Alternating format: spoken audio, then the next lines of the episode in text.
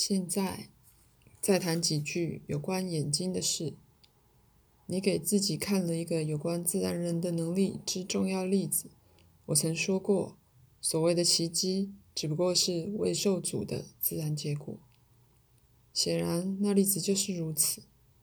现在，这个世界提供了你身体及其活动的一幅画面，而那画面看似非常理所当然，它仿佛不正自明。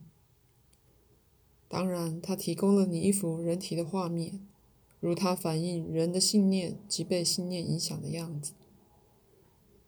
举例来说，医生们预期在三十岁之后视力会开始退化，而有无数病例证明这种瓦解的确是个生物上的事实。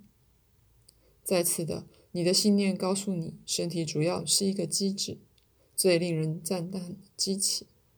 确人只是个机器，没有自己的目的，没有任何意向，一个由各种零件组合而成的无心工厂，只不过以某种预定的方式长在一起了。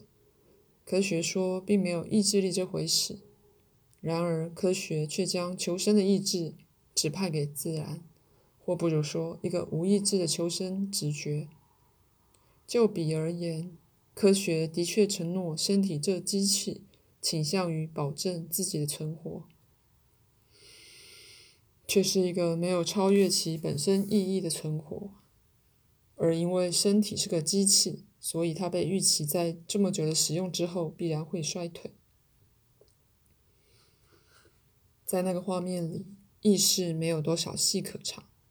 可是，在人类非常早期的历史里，以你们的说法，就在如我们书里面所描写的。那觉醒之后，有好几世纪，人们都健康的活过长得多的一段时间；而在某些例子，活了好几世纪。一方面，没有人曾告诉他们这是不可能的。他们在世界里的惊奇感、好奇感、创造力以及鲜活的精神与物质探索之广大领域，使得他们生气蓬勃而强壮。不过，另一方面，老人因他们从世界获得的资讯而非常为人们所需及尊敬，他们被需要并教导其他的时代。在那些时代，高龄是处于一种被遵从的地位，随之带来新的责任与活动。感官的有效性并没有褪色，而生物上来说，那种性质的种种更新是十分可能的。你今晚说到世界上的有些政治家根本就不年轻了，以及一些在晚年里不只有所成就，而且也打开了新地平线的人。他们之所以能办到，是由于个人的能力，也由于在回应世界的需要，并且是以在许多情形里一个较年轻之人无法做到的方式。在你们的社会里，老年几乎已被认为是个不名誉的状态。关于老年的不明誉信念，常导致人们在到达了所谓的终点之前，做出有时十分有意识的把他们自己生命结束掉的决定。可是，一旦人类需要较老成员所累积的知识时，那情况几乎立刻逆转，而人们会活得较长。在你们的社会里，有些人觉得年轻人被排除在生命的主流之外，不给他们有意义的工作，因此。他们青春期被不必要的延长了，结果有些年轻人为了同样理由死去。他们相信年轻的状态不知怎的是不名誉的，他们被哄骗、安抚，有时候当作有趣的宠物那样对待，被给予科技的产品使其分心，却不被容许去用他们的精力。子承父业的老旧系统曾有许多不幸的误用，然而年轻的儿子被给予了有意义的工作。感觉它是生命主流的一部分，它是被需要的。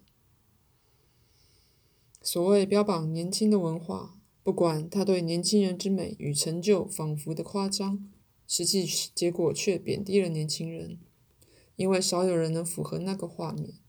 那么，年轻人与老年人常常都觉得被排除于你们的文化之外，其实也都分享了加速的创造活力之可能性。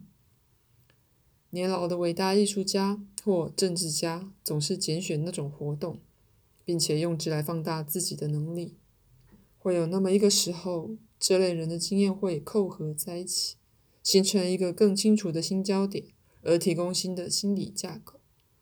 从其中，他最主要的能力能浮出，以形成一个新的整合。但在你们的社会里，许多人从未达到那一点，或有些人虽然达到了，却没被以适当方式或为了适当理由承认他们的成就。人的求生意志包含了一种意义与目的感，以及对生命品质的关心。你的确被给了一个很明显的画面，那仿佛非常生动，暗示了人会稳定退化的事实。然而，即使在你们的世界里，如果去寻找的话，你也会看到相反的证据。电视上的奥林匹克转播让你们看到年轻人、年轻人体伟大能力的证据。不过，在那些运动员活动与正常年轻人活动之间的对比是非常强烈的。你们相信必须用严格的训练与纪律以带来这种效果。但那仿佛特殊的体能，只不过代表了人体天生的能力。在那些例子里，运动员透过训练，终于能令人略微瞥见身体自发的能力。那训练是必要的，因为你们相信它是必要的。再次的，在我们谈到受苦的资料里，我提到疾病有其目的，在你们社会里，它有一个挽回面子的性质。所以，在此我谈的是身体自己的能力。就那方面来说，感官不会退化，单单是年纪本身，从不会导致任何身体灵活度、心智能力或欲望的任何减退。死亡必然会降临到每个活着的人，然而其时间与方式基本上是看每个个人而有所不同的。在任何年纪，有意义的工作都是重要的。你无法以嗜好来令老年人满足，正如你也不能以嗜好令年轻人满足一样。但有意义的工作也意味着具有游戏活力的工作，而就是那游戏性在其本身内含着一种疗愈及创造的伟大特质。现在以一种方式，实际的说，你的眼睛以一种游戏方式改进了他们的能力，感官想要超越自己。他们也透过经验学习。你近来画的比较多，你的眼睛多少变得更投入了。你的眼睛享受他们在那个活动里的角色，就如耳朵享受听觉一样，那是他们的目的。你自己想画的欲望加入并且加强了你眼睛天然想看的欲望。当然，当你们大多数人想到身体的症状时，以一种致命的严肃来看你们的身体。